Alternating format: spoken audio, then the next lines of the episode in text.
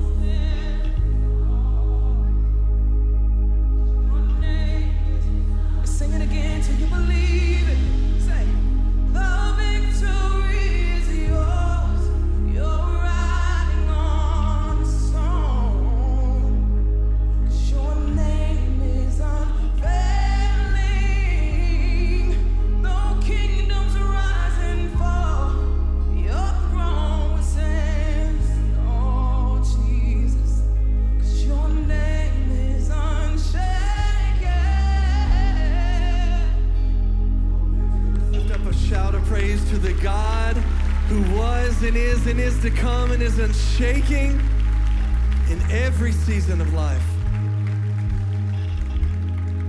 We're going to take a moment, we're going to celebrate the beautiful callback of reverence and reminder of the cross and the grave and the resurrection in communion. If you would, if you're on the end of the aisle, go ahead and grab one of those communion buckets and grab an element and pass it down. As you're getting your elements ready, I believe we should start every communion moment with a, a call to reflect. Where's the posture of our heart right now? Where do we feel like we stand in relation to God?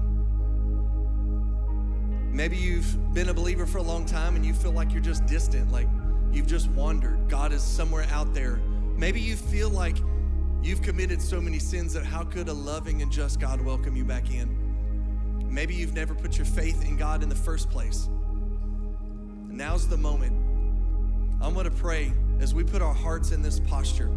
I want to pray that we all just have a moment of saying, God, I recognize.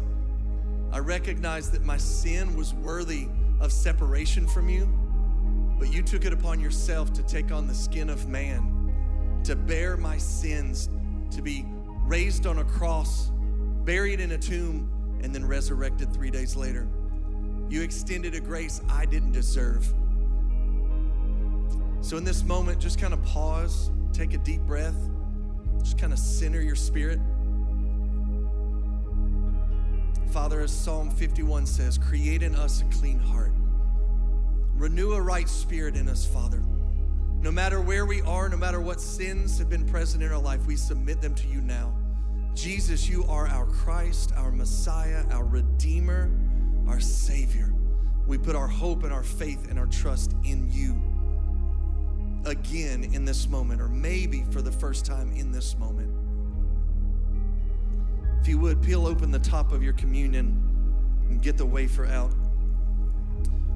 For those who may be new to communion, it's a, it's a celebration of what Christ did, but it didn't start out that way. It started out as a remembrance of what God did for his people.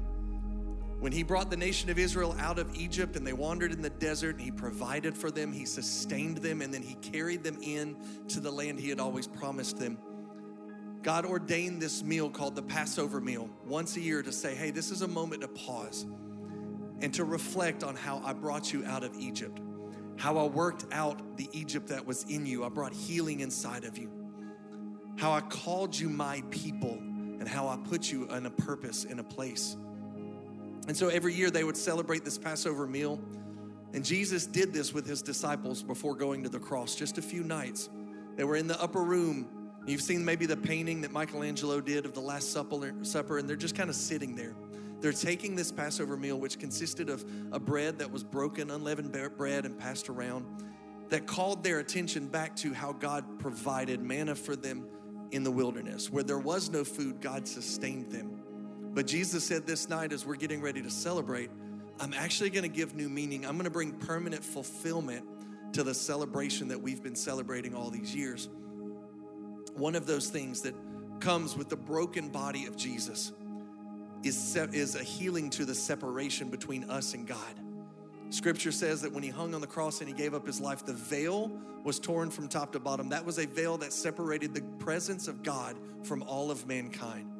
With Jesus, broken body, and submitting of his spirit, he restored and healed a relationship with God. And with that relationship comes access to a holy and just God who was before all of creation and who will continue to be and who operates in our midst. When you see that God in Scripture, you see He does incredible and miraculous things. So, through the broken body of Christ, we have access to God our Father, who heals physically, who heals mentally, who heals emotions, who helps with grief, who helps with anxiety, who helps with depression. So, right now, as we remember the broken body of Christ, let's pray for that part of our relationship with God. God, we thank you that the broken body of Christ gave us access to you.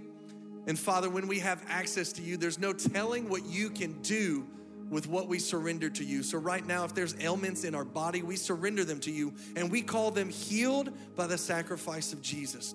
By the relationship He restored to you. Father, if there's dis-ease in our mind and in our emotions, we pray for peace to anxiety. We pray for peace to depression. We pray for hope right now in the name of Jesus. And we claim it as ours, Father. In the mighty name of Jesus, we pray. And we take the bread and we break it and we remember the body of Christ that was crucified for us. If you would, take your juice cup and open it up as well. The body that paid for our sins, all those years there had been all of these sacrifices every day, every month, every year, but Jesus' body was the once and forever sacrifice for us. But it didn't stop there because the washing of sin required the shedding of blood. And so the cup we take represents Jesus' blood.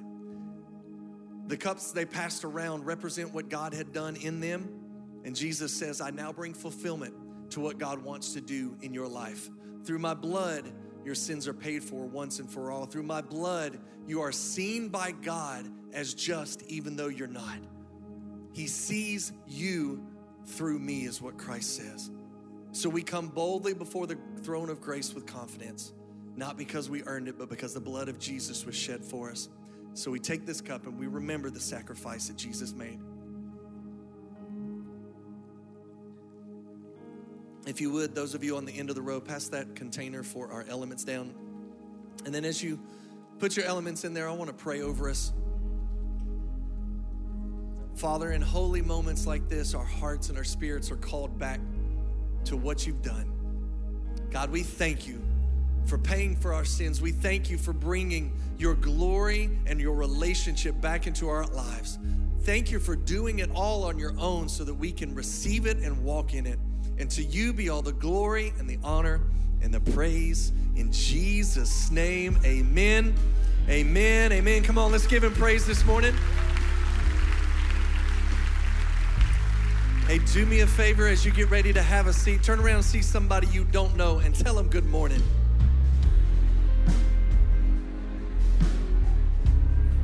Amen. Hey, Victory family. It's great to be with y'all this morning. And in the same way, we would love for you to do the exact same thing in the chat. Go ahead and greet your neighbor wherever you're joining us from. I wanted to uh, go ahead and say hi to Rose on YouTube. It's great to be with you, not see you this morning.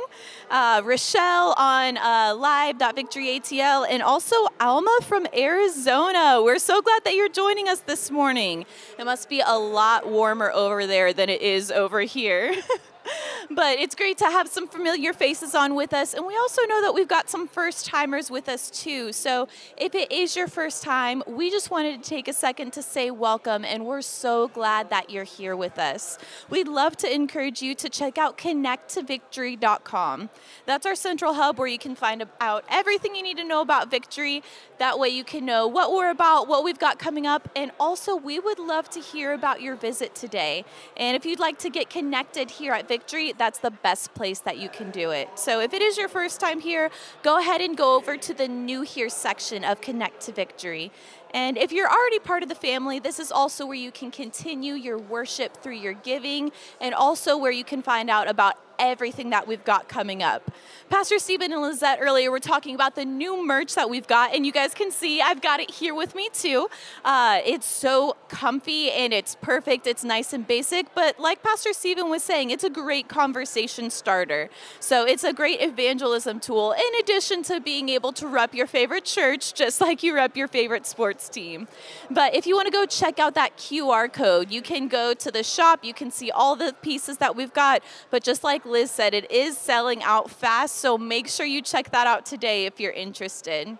But also at connecttovictory.com, you can find out more information about our fast. This is day eight, and this has been an incredible week, and we're just getting started. And the cool part is, if you haven't started fasting with us, it's not too late. If you were here with us before service, you had Pastor heard Pastor Summer talking to us about the meaning of fasting and where we're at. But this is just a time where we kind of step back on the things that are a bigger priority in our life than Christ, and instead we're choosing to put Christ first. So we encourage you to text FAST to 20, 30, 40. That'll sign you up for some daily Devos to help you kind of walk alongside you on that journey. But then also, I wanted to let you know about something super exciting we have coming up. This is probably my favorite event that we do at Victory. It's Thirst. It's a night completely just of worship and prayer. And this is how we're going to close out our fast. So on Friday, January 27th, make sure you join us. We'll have it live streamed for you, but if you can be here in person at any of our campuses, we highly encourage you to. This is a time just to be able to soak in His presence and to be able to receive and give praise back to God. But also, it's so cool just corporately being able to celebrate the fast that we just completed together. And you, you know, we're all uh, in this together and praying together, so it's cool to be able to do that together. But we want to go ahead and pray over our hearts and our giving as we get ready to go into service today. So, God, we thank you so much for who you are. We thank you that your presence is already with us. So, God, we just ask that uh, you come and you give us ears to hear what you are saying, uh, that you give us eyes to see, and God, that you would open up our hearts. So, God, we give this day to you and we ask that you go with us as we continue in service today. In Jesus' name we pray. Amen. Amen. Well, we're going to get ready to jump into service and make sure you stick around with us afterwards. We've got some incredible stuff coming up. We'll see you then.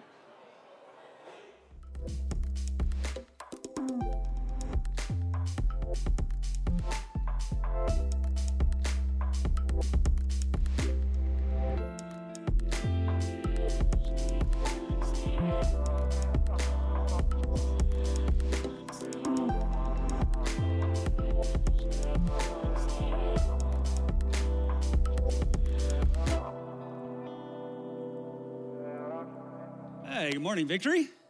What's up, guys? Hey, let's real quick. We got the entire family with us today. We got our entire online family here locally as well as globally. We got all of our campuses with us today. We got all of the house churches with us today. So come on, let's welcome in. We got the whole family today. What's up, guys? Hey, also, there's one other really, really, really special group of people with us in all the buildings today, and that's all the Georgia Bulldogs fans. What's up, yo? Back to back. Back to back. Hey, no, for real. I know we got a lot of Alabama fans as well. Uh, and this is what it's just felt like for the rest of the country the last 10 years to watch you guys do it. So now you get to watch it. All right, okay. Hey, um, listen, listen, listen. I, I, believe that God is doing some really cool things in our midst, uh, even just beyond what God's doing in the Bulldogs. Amen. Um, but I, I am pumped for the new year. Listen, I am pumped. I know God's up to something big. Come on, everybody say big big with you and with your family and with victory and this family. Uh, and the best way I know how to say it is this I felt it building for years, but now I feel it boiling. Come on, I feel like what God has been doing has been building, but now I feel it about to boil over the sides. Like, how many of y'all feel like God is up to something pretty special right now, right? Especially if you're fasting right now, like with us, right? Um, and, and that makes me really excited because that means God's up to something special with all of us, right? Because this, here's our reminder, right? Like, this is not victory, right? Like, this is not victory. The walls, the, the drywall, the bricks, you know, the mortar, the lights, the ceiling. Like, that's not victory. We are victory. Right? Like, come on, Midtown, you are victory. Hamilton Mill, you are victory. North Cobb, your victory. Online, your victory. House churches, your victory. We are the church. We are victory. So here's the cool thing, guys. If God's doing something special at victory and you're a part of victory, then that means God's doing something really special with you too right? But here's, here's kind of the big idea that's guiding us through these few weeks here as we kick off the year is we need to really all be on the same page about who we are and what we're all about so that when God says go, we all run in the same direction. All right, we all move in the same direction. We all work in the same direction. As a friend of mine likes to say, we all point our cannons in the same direction. Like we're, we're putting all of our energies in the same direction. But in order to do that, we need to be all on the same page, right? And here's the reality we've all come into victory at different times and in different seasons. So inevitably, we all kind of have like little different ideas about who we are and what we're supposed to be about, right? Like, so I, I meet you guys all the time. I know there are people here today for the first time and there's people here today who've been here for decades right? In fact last week we've, we've actually got the, the numbers in. We actually had more than 3000 more people in our buildings last week than we did in december. So there's a lot like there's a whole lot swirling right? Like there's um, some of you you've been watching online and it's your first time in the building right? Because I'm meeting you out there, right? Like uh, um, some of you, it's your first, like your friend dragged you here today at Midtown. Maybe you're here, you know, you're here in this space, whatever it is. Um, you somehow found your way online, whatever it is. And so some of you, it is your first time. Others have, as I bounce around to the campuses, I see the familiar faces of people who've been the backbone of victory for decades right? And and so we're all kind of here together. And here's the thought, okay? If we're to be more than attendees who sit next to each other and actually become a family who does life together, then we need to know who we are, what we're about, why we're about it, how God has called us to do it, and maybe even freshly, what is God saying to the house today, okay? Because ultimately, what I really wanna do is I wanna invite you to make this part of who you are. Just like over the years, it's become part of who I am, so that corporately, by, by the time these few weeks are over, we'd actually be able to say together, we are victory, right? We are victory. So here's the big question, right? Like, who is victory? What's the DNA? What's the calling of God on the house that you call home? So last week, if you were with us, uh, the best way I know how to say it is we did first things first. Right? What's the most important thing that we could ever be about? And here's how, here's how we said it is that victory is a place and a people who are built on, directed by, and fueled through God in prayer, right? Like Jesus said this, these are red letters. Jesus says, My house will be called a house of prayer. That every significant move, every significant moment, every significant breakthrough that victory has ever um, uh, experienced has been birthed in and fueled by God in the place of prayer. Is that we are a house of prayer. If we're gonna rise, if we're gonna fall, if we're gonna forsake everything else, let us forsake everything except for prayer prayer, prayer, prayer. So today, if I could just say, hey, let's take another step. What is the next most important thing about the house that you call home? Here it is. Here it is. Here's how I'd say it is that victory is a place and a people who are dedicated to and guided by the vision God has given this church. Everybody say vision. Vision. Come on, Midtown, Hamilton Mill, North Cobb. Vision, all right? See, here, here- here's what I feel like God's saying is that if we're gonna accomplish what God has called us to do as the people of God here where we find ourselves, then there has to be a corporate yes to the vision that God has given us. Okay? Now, here's the deal though. Okay, let's just go ahead and say it. Vision can be a really tricky thing because a lot of people confuse vision with mission. All right? And those are two different things. All right? Vision is different than mission. A lot of people have mission, but very few people have vision. In fact, God gives us the mission at the very beginning. And I say very beginning, like the very beginning in Genesis 1. Let's go there. Genesis 1, verse 27. What is the mission that God has given us? So God created mankind in his own image. In the image of God, he created them, male and female. He created them. Then God blessed them and said to them, Be fruitful and increase in number, fill the earth and subdue it. All right, let's, let's find out what's happening right here, okay? Is that God creates Adam and Eve, all right? God, here, here's the deal. Maybe you're new to this whole thing. You did not, um, you did not get here because there was a cosmic accident billions of years ago. Come on, somebody. And some dust landed on a rock and eventually turned into goo that learned how to swim, that crawled out and grew lungs, turned into a monkey, ate enough bananas that it became you. That is not how this whole thing happened. Okay? A lot of people are like, oh, I can't. That's such a ridiculous statement that God created humanity. Well, what's the alternative? Okay, that takes even more faith, okay? God, creator God, formed us, breathed on it, and became a man, and we are created in the image of God. What does that mean, okay? I think it means a whole lot of things, but I think it means that God Himself put inside us an eternal spirit. God Himself put in us a fight for the underdog, a knowledge between right and wrong, a, a- a hunger for things greater than what we can see that are many times inexplicable. Uh, he put His gifts and His talents and His abilities on the inside of us, that those things are not innate to us. They don't begin our birth with us, they are shared by God with us. What is that? That's the Imago Dei, that's the image of God. So you are made in the image of God. But then he says this here's the, here's the mission be fruitful and increase in number, fill the earth and subdue it. So God creates in the image of God. Then what does he say? He says, Now go, listen, now as image bearers, go and create more image bearers. That is the mission of God since the very beginning. Fill up the earth with others who bear the image of the Father. If we are made in the image of God, if we are the Imago Dei, now we have the Missio Dei. Now we have the mission of God. I'll say it like this We are the Imago Dei and we have the Missio Dei. We are the image of God and we have the mission of God. What's the mission of God? The mission of God is to be an image bearer of God who goes and produces, multiplies other image bearers of God. All right? That is God's mission for the world. That is God's mission for you. That's God's mission for me. That's God's mission for every single church, right? And then Jesus shows up on the scene. God says it a hundred different times throughout the Bible, but Jesus shows up on the scene and and it says a statement that we think is disconnected. And in Matthew 28, if you're familiar, Jesus gives the great what? Commission, which is what? The co-mission. The mission with God. What's the mission with God in Matthew 28? Now go and make disciples of all the nations, baptizing them in the name of the Father, the Son, and the Holy Spirit, and teaching them to obey everything I've commanded you, right? So it's just a different way of saying the original mission, right? We are image bearers who make other image bearers. We are disciples of Jesus who go make other disciples of Jesus. Every church and every Christian has the same mission. In fact, I love this statement, right? Is that God's church doesn't have a mission, God's mission has a church. In other words, Uh, churches don't get to choose whether or not you're gonna be about making disciples.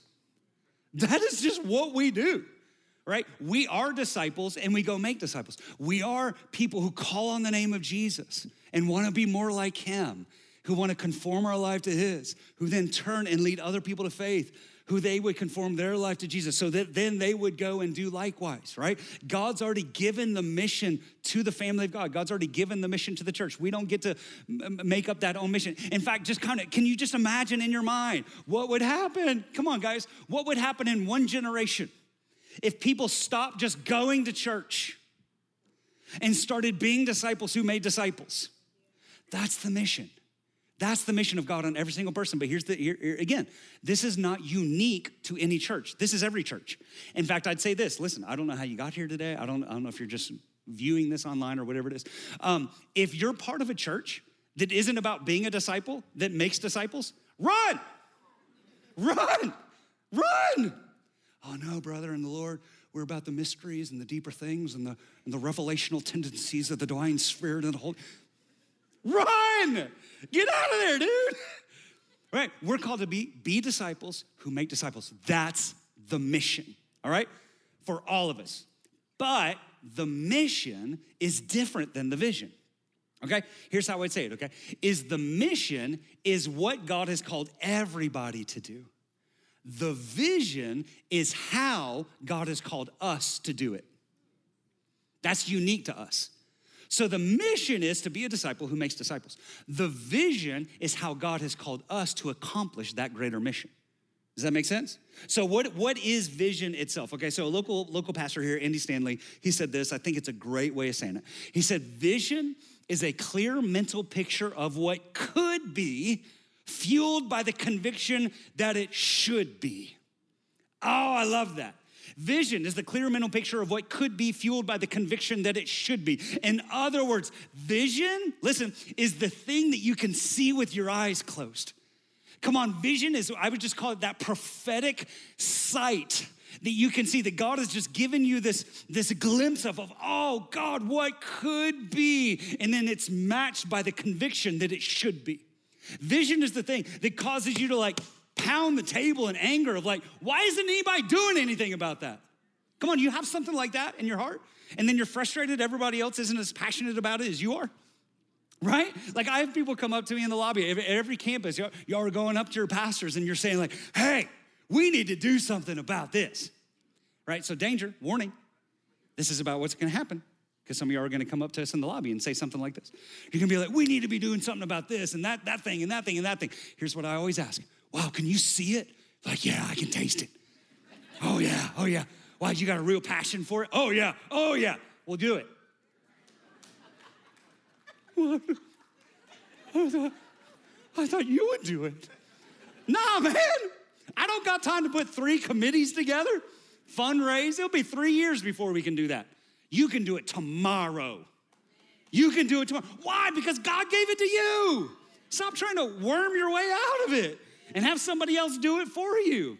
No, vision is that thing that makes you hungry. Vision is that thing that sets you apart from everything else. Vision is what makes you passionate when everybody else is stagnant. And vision is the thing that you pray to God to give you money for. Why? To give provision for the vision, to accomplish the vision. Vision is the thing you just have to do. Vision is the thing that you would do for free if you were able to do it. Vision is the thing that guides your decision making process. Should I go left? Should I go right? You don't know unless you have vision. What has God called you to accomplish? How has He called you to do it? Vision is what God has called you to accomplish. All right? So here's the question What is the vision of victory? What's the vision of this house? So, over 30 years ago, uh, God spoke to our founding pastors, uh, Dennis and Colleen Rouse, and gave them the vision of this church found in Acts 1 8. Okay, maybe you're new to this whole faith thing. Where do I find the book of Acts? Okay, in the New Testament, Matthew, Mark, Luke, John, Acts, first chapter, eighth, eighth verse. These are the last words of Jesus on earth. So here's what happens with the rest of the book of Acts. The church is born, the church goes, does amazing things, but it comes back to how were they able to do that? It's birthed out of these last words of Jesus on earth that propelled the church into its mission and into its vision. So here, here's, the, here's the thing for us, guys. Let's, let's take this seriously. These are the last words of Jesus on earth. Okay, listen, I've read the end of the book. Jesus is still talking. Okay, right? There's a lot of things Jesus, Jesus is talking a whole lot, guys, if we just listen. But in Acts 1 8, those are the last literal words of Jesus on earth. So think about it like this. If it's your last words, you're, you're, you're serious, right? Like you ain't playing. Like Jesus is not ascending in heaven. He's like, hey guys, don't forget to return that overdue library book. Jesus ain't playing games, right? Like you're sitting on your deathbed, you're not like, I'll be back. Like it's not, you ain't playing games. These are serious words. So, what does Jesus say? What is so serious that as he's about to ascend into heaven, Jesus would actually use his breath here on this earth to say it? Acts 1 8. Here it is. But you will receive power. Everybody say, power. Woo!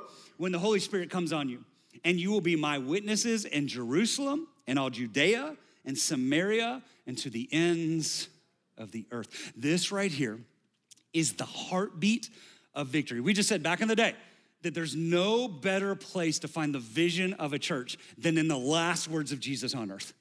This is, uh, this is one of the co missions. This is one of the missions Jesus gave to the church. And he says this, all right? Here, here's how it takes place you will receive power. What? When, how will we get power? Through the Holy Spirit. Listen, guys, this is our reminder. We are a Holy Spirit people. We are a Holy Spirit people. There's like 12 of you here. I don't know, Hamilton Mill, the roof might be blowing off right now. I don't know, but right here, they're like, I don't know about this Holy Spirit. Who's this Holy Spirit you speak of? Listen, we're a Holy Spirit people, right? Here, here's what I mean. There's this really broken idea, and we see it on bumper stickers like Christians aren't perfect, just forgiven. And so my life is just about, you know, saying a prayer, and I go to church about 2.4 times a month, and, you know, I try and be a good person, but I'm not. And I just know I'm forgiven. I know my job's just to fill a seat in church, and one day I'll die, and hopefully God will let me in. Come on, guys. We are saved and washed and redeemed by the blood of the Lamb. The stone has rolled away. Jesus is alive.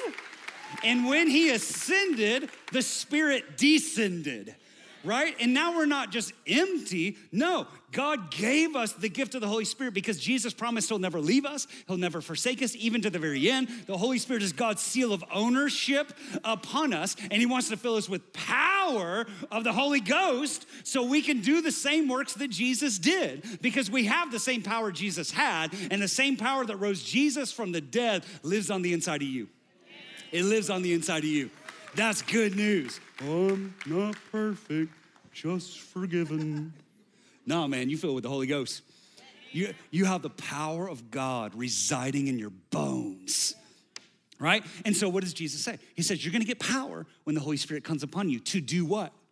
To be my witnesses, to be people who share and to show the good news, to share and to show, to go and make disciples of the nations. So, where do we go and show and share the good news? Where do we go and we make disciples? In Jerusalem, Judea, Samaria, and the ends of the earth. Now, here's the deal. Uh, if you know this about me, I have a geography degree. I'm a geography major from the University of Georgia. Amen. Go dogs, glory, hallelujah. Um, but what that means is whenever I hear geographic locations, my, my, the geographer in me perks up. I'm like, Jerusalem, Judea, Samaria, the ends of the earth. Now, here's the deal Jesus isn't just like picking names out of the sky.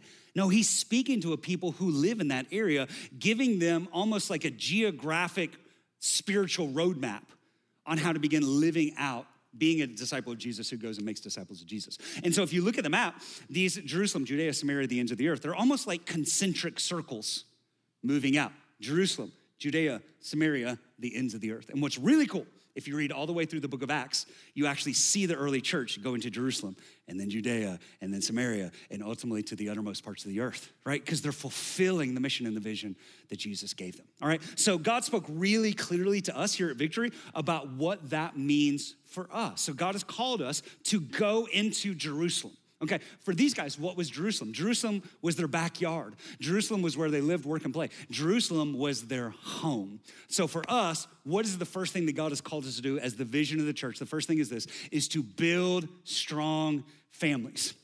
To build strong families. Victory began with a burden for the state of the family. All right? We know this, guys. As the family goes, so goes the nation. If you want to destroy a nation, the first thing you do is destroy the family. And we see that playing out with our very eyes, right? So, what happened was we looked out and we saw the state of fatherhood. We saw a fatherless generation. We saw countless single mother homes. And because of that almost um, cocktail of all that, we saw a spiritual crisis, we saw a sexual crisis, we saw an economic crisis, we saw a leadership crisis, and we just kind of looked at that and we're like, wait a second, Jesus can change that. Come on, guys, how many of you know that God cares about the family? I mean, come on, how many of you know that God, the gospel can revolutionize the family?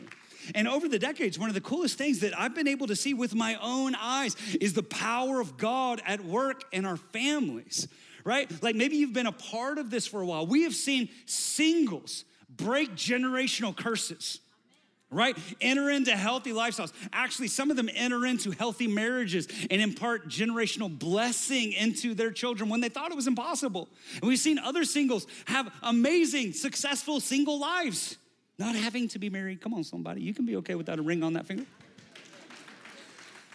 We've seen other marriages be brought back from divorce. Come on, guys, we want to see divorce die in our midst. We believe that's possible with the gospel, right? My own marriage was saved from the jump in small group. We were in a married small group, and God, I, I was an idiot. And so I needed somebody, you know, to speak. All right, so hey, I know there's no other idiots in here, no guys, it's just me.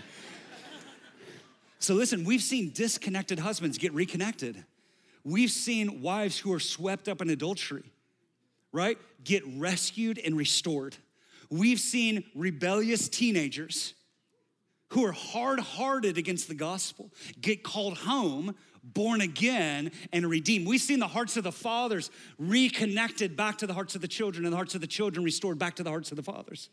And we hold tightly, listen, we hold tightly to what Jesus said in Luke 18, verse 27. He said, What's impossible with man is possible with God. Guys, we believe that here. I don't know if you believe it, we, we believe it for you. And so, whatever miracle you're crying and asking and seeking out to God for in your family, it is possible in Jesus' name. There is no marriage that's too far gone. There's no husband that's too far gone. There's no wife that's too far gone. There's no kids that are too far gone. There's no parents that are too far gone. Come on, that God cannot revolutionize and redeem and restore. And one of the things that God loves to do more than anything else is roll stones away and bring dead things back to life. It's possible. If it's impossible with man, I'm here to remind you it's possible with God. It's possible with God. One of the things I love about this house is that a lot of churches um, babysit the adults or babysit the kids so they can minister to the adults. Here at Victory, we babysit you guys so we can minister to your kids. We babysit the adults so we can minister to the kids. Like, I, I believe this, I, I say this unashamedly.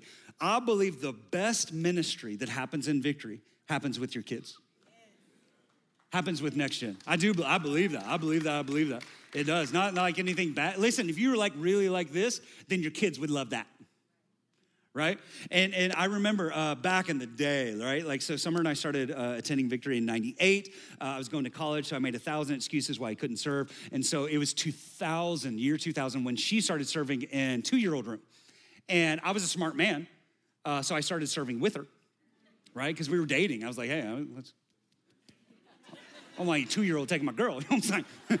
and. Uh, and so uh, I remember we get, it, we get in there, and uh, uh, there was like this application, right? And so they asked me, and they said, "Hey, what's your vision for children's ministry?"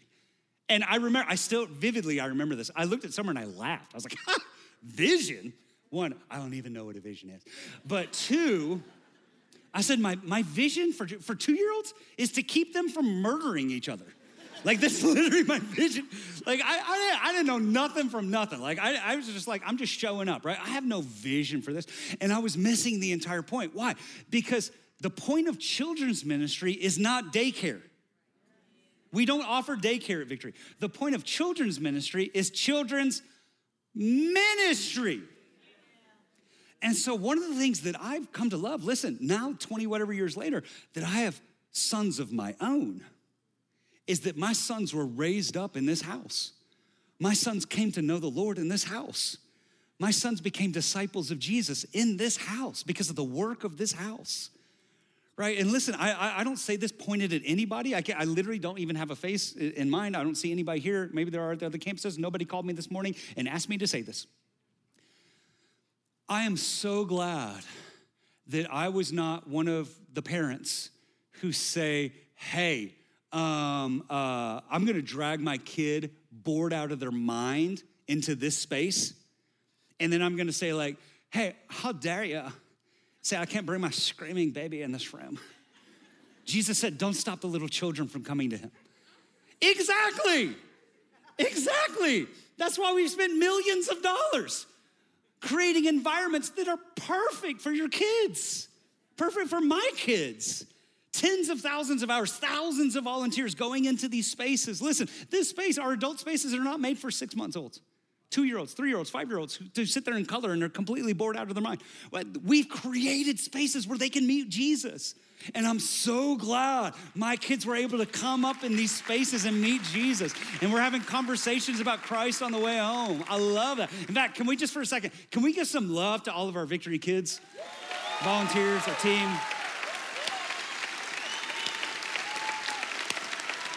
Slow clap. Just get the slow clap. Slow clap stank face for you. Just right there. Y'all my people. Y'all my heroes. In fact, I say I, would be remiss if, if I if I didn't uh, say this. I'm gonna put this up here. Um, I want to give you the opportunity to connect into building families. Um, if you want to get connected into Victory Kids, here's what I love about our Victory Kids. Like they don't believe in childcare because I've talked to them and they often cry when they talk about how much they love your kids. Listen, all your kids got, got aunties and uncles in this church. And I love that, and so do mine. And so if you want to get connected, really in any way, shape, or form, but especially in Victory Kids, you got a heart for the family. Like, listen, let's take another step. Let's not just be an observer, let's be a participant in the family. because here, here's the idea, guys. We believe in building families. So this, is, this is why we have, uh, we often will do workshops for parents uh, to help you, uh, help your kids navigate social media drama, um, to help you, to help you help your kids navigate porn culture. Come on. We actually have here at Norcross, uh, we're experimenting with it. We have a new sixth grade ministry. This is one of my favorite things that we're doing right now um, uh, because we saw it as kind of like this hinge moment between leaving elementary and stepping into ultimately high school and beyond.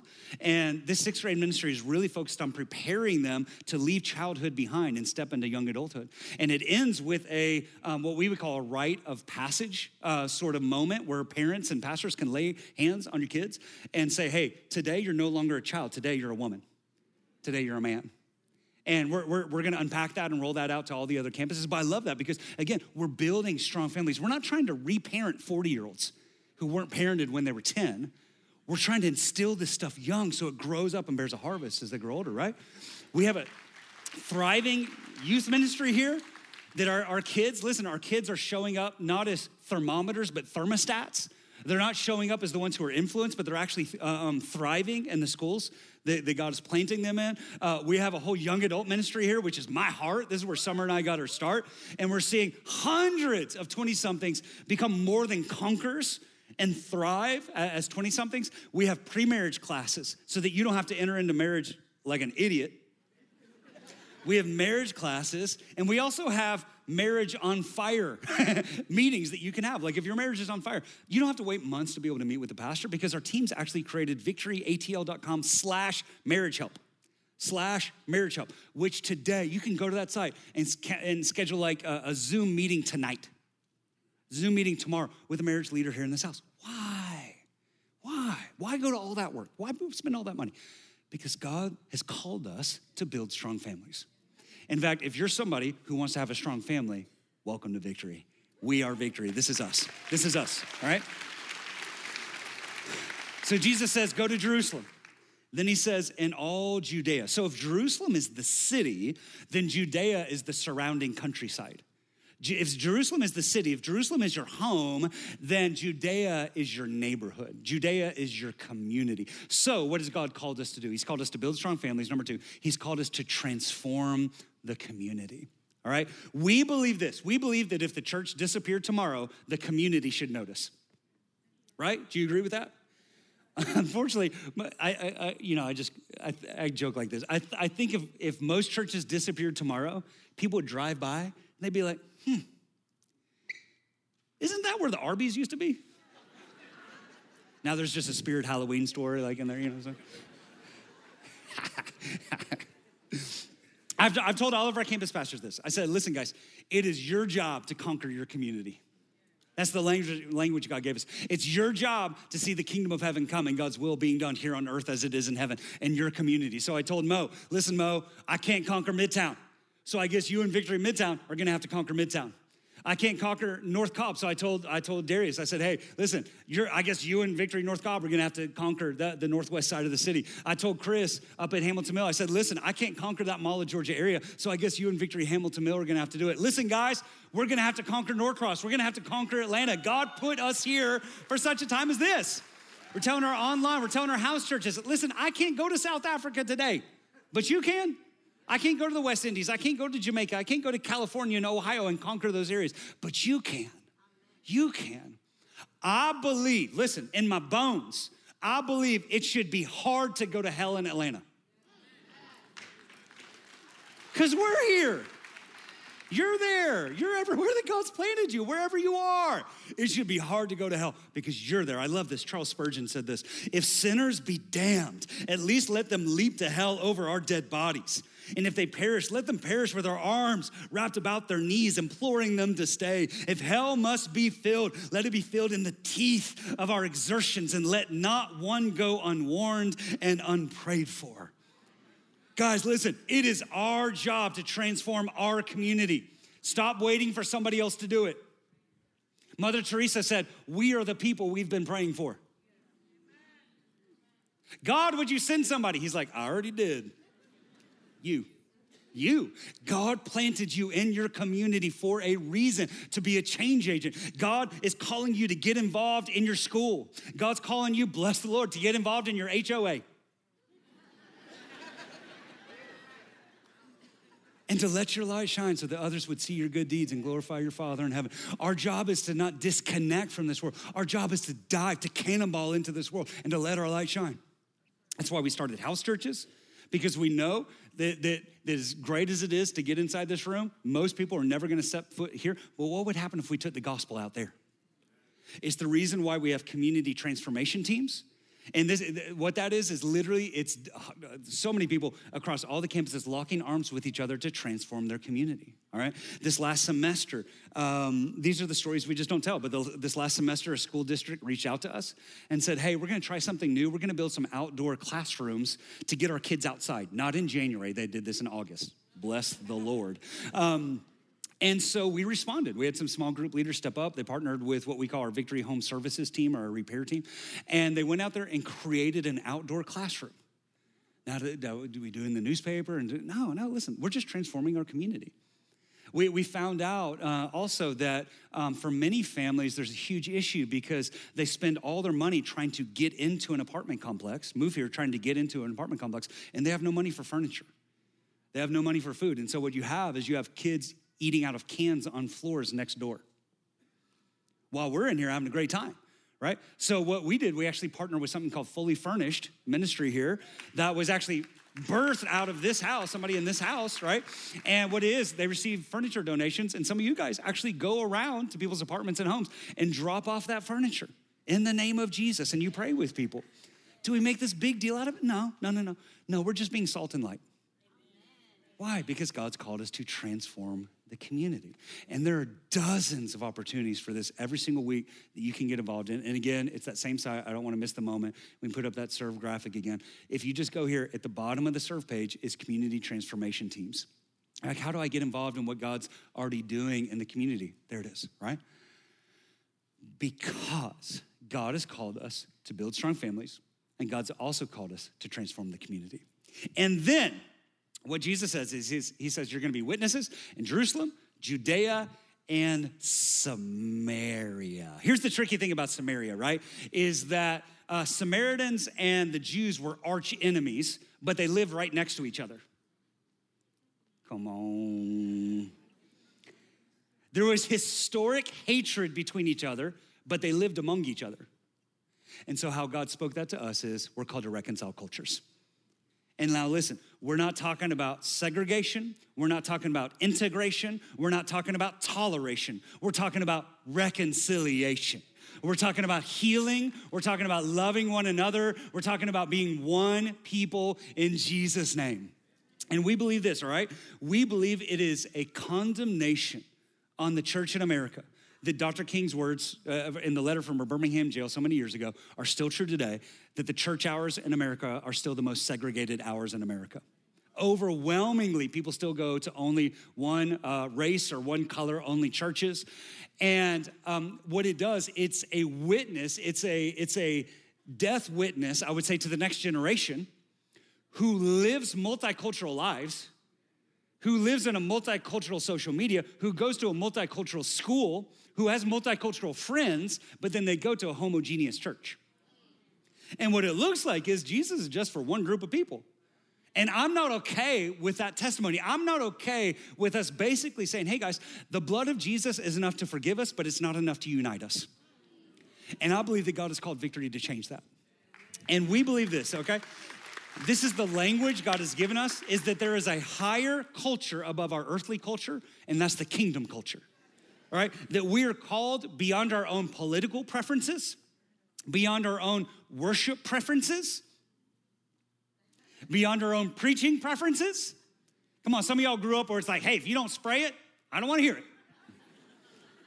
Others of you are like, if you don't say it slow and methodical, and if I'm not asleep in seven minutes, then I didn't go to church. Come on, guys. We're, we're called beyond Presbyterian. We're called beyond Anglican. We're called all the things that try and come in and divide us. We're called beyond the, the Methodist Episcopal. Come on, we're called beyond all the titles. We're called beyond the educational. I just want to hang with my own. I just want to be with my own. The people who make the same amount of money I do is from the same uh, part of town that I am, speak with the same slang that I do. We can tell the same stories together. We're called above that to this thing called the kingdom culture.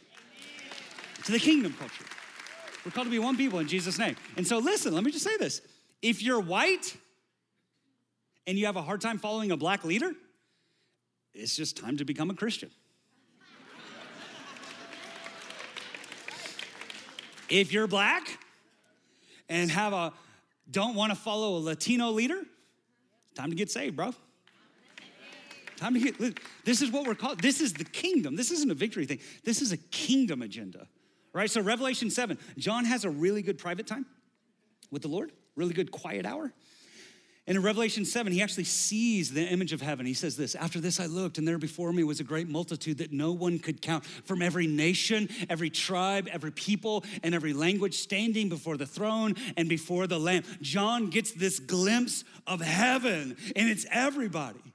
Listen, guys, am I in the right place? Does anybody in here, is anybody at any campus, do you believe that the church here on earth should resemble the church in heaven? Right? That's what we're about, guys. That's what we're about. I listen, I think some people are gonna be surprised when they get to heaven and see there's not like a door and it says black on it. And you open up the door and it's the it's Donnie McClurkin in there. He's in there with Maverick City and they lead and worship. Him.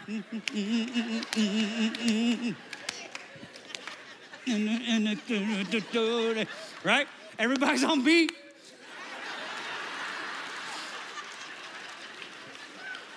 And then across the hall is the soundproof white door.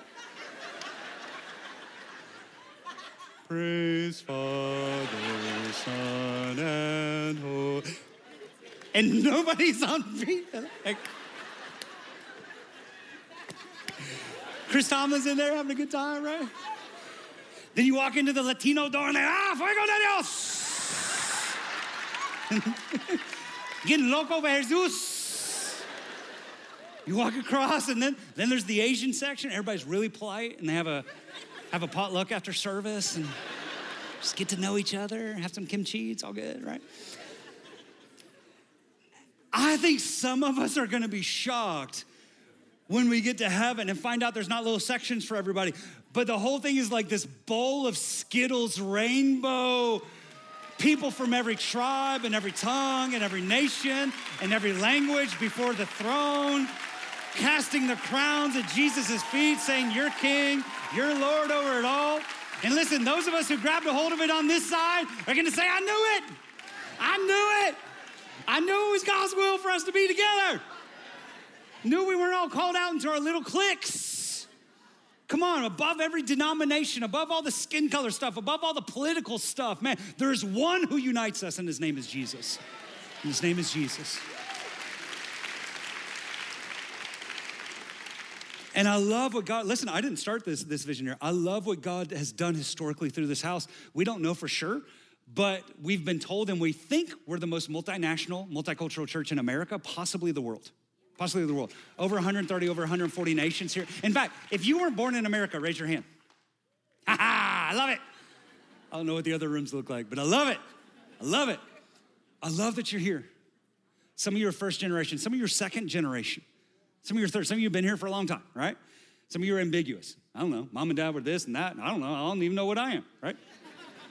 Doesn't matter. There's, there's, there's one bigger than that that unites us all. And I love this. I love that you're here. I love that our kids are growing up together because we are better together in Jesus' name. In Jesus' name, right?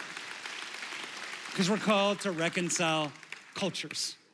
So Jesus says, You can be witnesses in Jerusalem, Judea, Samaria, and then the ends of the earth. And so here's how God led us to say it is that we're called to build strong families, we're called to transform the community, we're called to reconcile cultures, and then we're called to impact the nations. We're called to impact the nations. One of the big issues, I think, with the church at large in America is that we often are rich towards ourselves, but we're very poor towards everyone else. Right, right, like we have really big spaces, really expensive spaces, really ornate spaces, but then we just kind of forsake the rest of the world, right? And we believe that God led us to lift up our eyes and see that the fields are white for the harvest and to actually have a worldwide perspective, not just a us four and no more perspective, right? So here's what we do we do a handful of things. We go on mission trips, dozens of mission trips every single year right? Um, and here, here's what I always tell our teams, right? Is like maybe a third of what happens on the mission trip is things you do. The other two thirds is what God does in you. Because you come back different. You have a different perspective after you've gone on a mission trip. You're more others oriented. God kills that selfishness on the inside of you, right? And so I believe this, guys, every single person who's a part of victory should go on a mission trip at some point in your life. The sooner the better. Sooner the better, okay? Um, we've also raised up literally dozens of full time missionaries outside of this house. Um, years ago, we committed um, to working towards to giving 20% of the finances that come in back out into missions, into evangelism. Um, right now, we support over 80 missionaries. In other words, you guys, y'all, Y'all, y'all uh, support over 80 missionaries uh, here locally as well as globally, especially globally, most globally. In fact, um, our, our monthly missions giving just to the missionaries is over $125,000. Like that's what you guys are a part of, right? You didn't even know that, but that's, that's the heartbeat of who God's called us to be, is to impact nations. We just had our Christmas gift to the world where we give that um, half of it local, half of it global. Um, and over the, over the life of Christmas Gift to the World, we dug water wells and built orphanages and turned brothels into churches and rescued and saved and redeemed people all, all over the place. I love it. And I gave a, a, final number last week. We actually have an updated final number because y'all keep giving. You got to stop. You got to stop. Okay, so our Christmas gift to the world total this year is, is still the highest it's ever been. It's $840,000.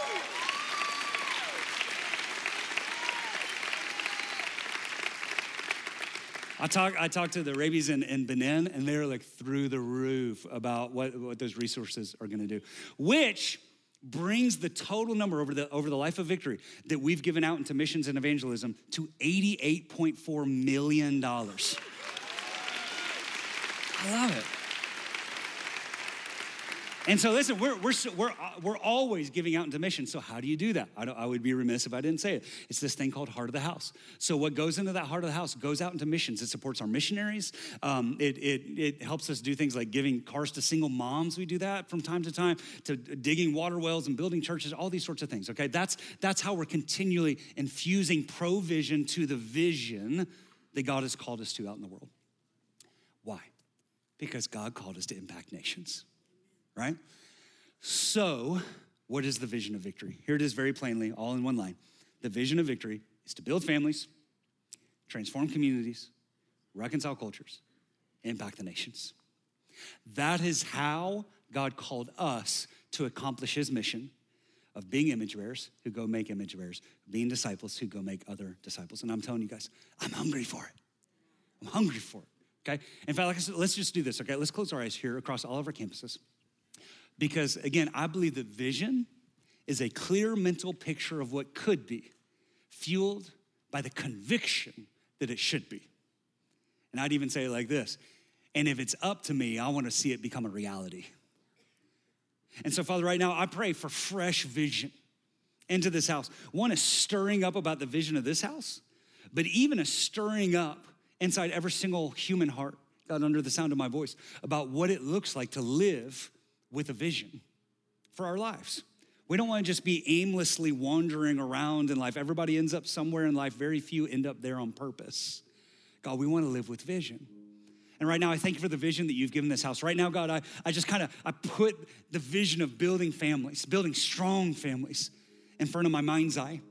And God, I thank you right now in the name of Jesus. You are killing divorce in our midst. In Jesus' name. God, right now, in the name of Jesus, we're calling wayward husbands and wayward wives home. God, we're calling a restoration of the hearts of the fathers back to the hearts of the children, and the hearts of the children back to the hearts of the fathers. In the name of Jesus, God, I believe that you are breaking generational curses and instilling, imparting generational blessing in this house in Jesus' name, building strong families. God, I put that, that vision of what it would look like God, if every single one of us owned the spiritual condition of our community, of our neighborhoods, God, I, I, pray that we wouldn't just be people who go to church, we would go and be people who are the church once we leave here. God, that we would take the gospel everywhere we go. God, give us a fresh vision of what it would look like for our neighbors to come to know Christ. God, for our coworkers to come to know Jesus, for our extended family to come to faith in Christ, to actually see a revolution happen. God, as the gospel touches outside of the four walls of our home. Father, I'm putting the, the vision of reconciling cultures in front of my mind, and I thank you for what you've historically done here. But God, I pray for a fresh season of it. God, I pray that in our midst, God, racism dies, prejudices melt away, and fresh, spirit led unity under the blood of Jesus Christ, under the banner of Jesus Christ. God, that you would make us one. So we'd see the fulfillment of John 17 that he said that when we're finally one, that's when the world's gonna know that he was sent by the Father. And God, I'm putting this vision of impacting nations before my mind. God, I'm praying for, for, for all of us right now. God, that you would begin to lift up our eyes and see that there is a big world out there. It's way bigger than us four and no more. And God, we would begin to sow into that. We would begin to go into that. We would begin to pray into that. And I pray over all these things, God, that we would know that, that what we do and what we say, it's not disconnected. When we give, when we serve, when we pray, we're actually giving provision to the vision. So, God, may we not be a people who simply attend and sit next to each other. May we be a family who does this together because we are victory. And God, I pray, pray over us right now, and I know this, I know this, God, that all these things are empty if they're not fueled by a relationship with Jesus. So we don't want to just kind of skip past this moment. In fact, I, I just want to offer this. This is a beautiful thing. We, we don't always find ourselves in divine moments, but you're in one of those today. And so today, if you just kind of, right, hear that knocking at your heart, that's Jesus. That thing that says, oh, wow, why am, who am I to even be here? Does this really even apply to me? Like, who am I in the sight of God? I'm, I'm so dirty. Yeah, and that's why Jesus came. So we have an opportunity right here to turn and repent from death and to come into life in Jesus' name. And so that's, I want to offer that to every single one of us. So at all of our campuses and online, here in our room, in the house churches, if today, if God's leading you to come to faith in Jesus, we're just going to press right into this moment. We're going to pray together and family of God around you. We're going to pray together. Let's pray like this. Say, Jesus, I confess that you are God. You died on the cross for my sin. And right now, I repent. I turn from my rebellion, from my wickedness, from my sin, from the darkness. And I turn to Jesus. I step into the light. I come into faith. And today, I say that Jesus Christ is my King and my Savior. I am forgiven and I am free by faith in Jesus. I am clean and I'm a child of God. And I'll live for you the rest of my days to be a disciple who goes and makes other disciples, to be an image bearer who makes other image bearers all for the glory and the name and the fame of the Son of God, Jesus Christ. It's in His name we pray. And everybody said, Amen. Amen. Come on, let's give God glory for He's doing in this house and for everybody who just said yes to Jesus. Amen. God bless you guys.